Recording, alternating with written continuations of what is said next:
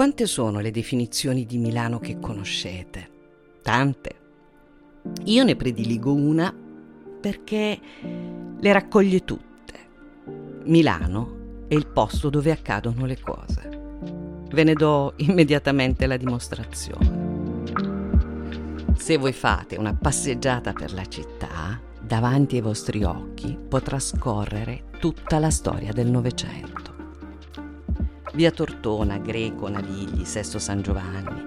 Oggi sono paesi e quartieri urbanizzati, ma nei primi decenni del secolo ospitarono la Pirelli, Riva Calzoni, Breda, Falk, Ricerginori. L'Italia che da una vocazione esclusivamente agricola diventava industriale. Andiamo in piazza San Sepolcro. In epoca romana era il Foro di Milano, l'incrocio tra il Cardo e il Decumano. Il 23 marzo del 1919 Benito Mussolini in quella piazza fondò il partito fascista. Nel 1945, in arcivescovato, a Mussolini venne offerta una resa. Lui la rifiutò e finì a Piazzale Loreto. In stazione centrale aleggiano ancora le voci degli emigranti del sud, i loro sogni, la loro volontà, la determinazione di offrire ai figli un futuro migliore in questa città. E arriviamo al boom economico degli anni 60. Il simbolo, la Rinascente. La Rinascente era un grande magazzino per pochi e divenne invece accessibile a tutti, tanto che durante il periodo natalizio, raccontano, si era costretti a sbarrare gli ingressi a seguito dell'eccessivo affollamento. Arriva il 68 e poi il 12 dicembre 1969.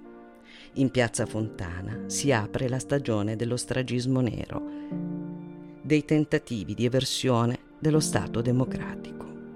E contestualmente, sempre a Milano, Curcio e Franceschini fondano le Brigate Rosse.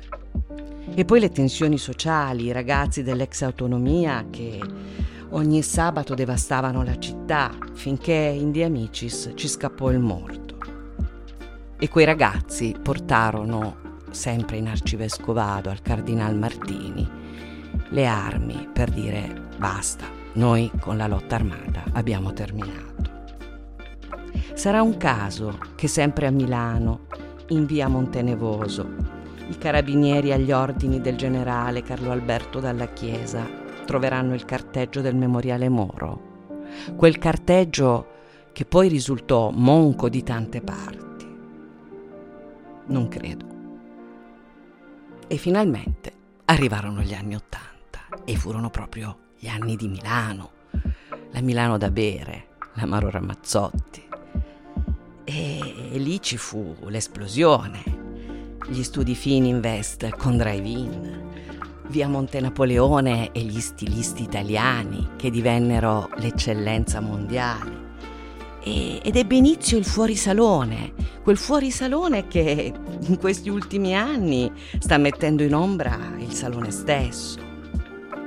E voglio ricordare anche una cosa, in via Ripamonti, la strada più lunga di Milano, l'eccellenza nella medicina Umberto Veronesi salverà le donne avendo cura di non sfregiare e demolire il loro corpo.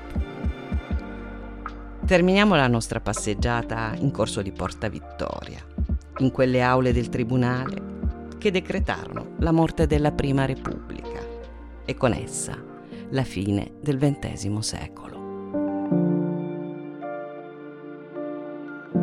Cos'ha di speciale Milano per essere l'avanguardia del paese, il posto dove accadono le cose.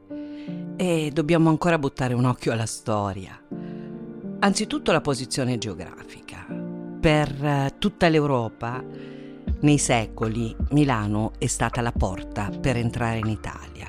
E da qui sono passati tutti, sono passati i francesi, gli svizzeri, gli spagnoli, gli austriaci, purtroppo anche i tedeschi. E poi Milano Milano è ricca, è sempre stata una città produttiva e commerciale. E quindi ha sempre attirato gente da tutto il mondo. E poi ha una naturale propensione, eh, quella all'innovazione. È stata non a caso la città di Leonardo. Milano non ha mai coltivato il fatalismo. Milano crede all'essere umano e alla sua capacità di cambiare il suo destino e anche alla capacità di cambiare il destino degli altri. Milano è una città dalla forte partecipazione.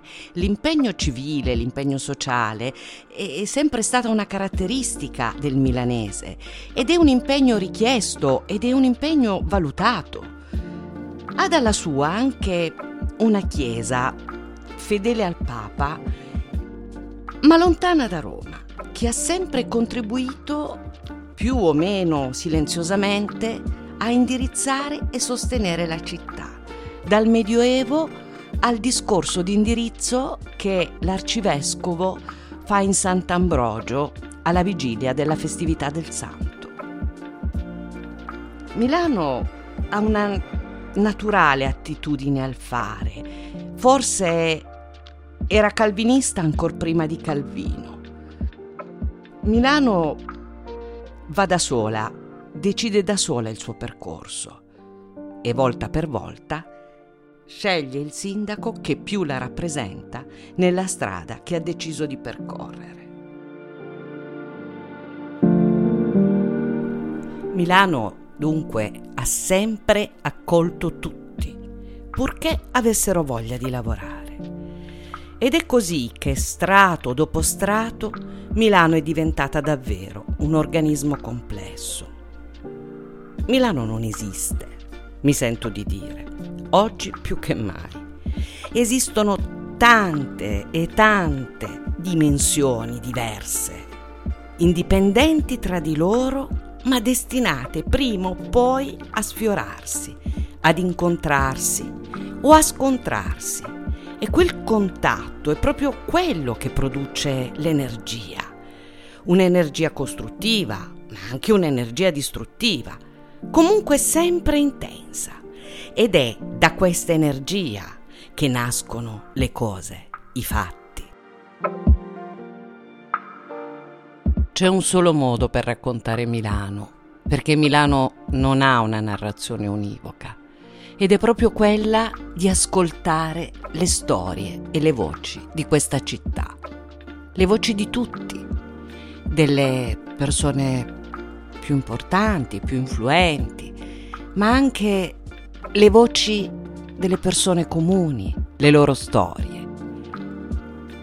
Milano sa che l'attendono grandi sfide. Il mondo sta cambiando, i suoi equilibri stanno cambiando in Europa si sta per abbattere un flagello, la crisi energetica, l'inflazione, abbiamo una guerra, il virus. E poi Milano ha anche una sua sfida personalissima. Diventerà la città dei ricchi? Come pensano in tanti? O sarà una città davvero inclusiva, dove chiunque arrivi si senta a casa propria e possa pensare di fare la differenza per la sua città?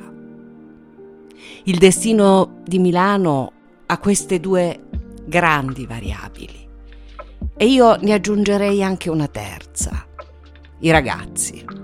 Ai ragazzi Milano dà un'ottima istruzione, ma non è più come nel passato. Non riesce a garantire un lavoro dignitoso, ben pagato, che consenta loro di progredire e di migliorare, come accadeva in passato. E questo è un altro tema fondamentale per la città. Cosa accadrà? Accadrà che Milano affronterà la sfida, come sempre, perché Milano non ha mai, mai avuto paura del futuro.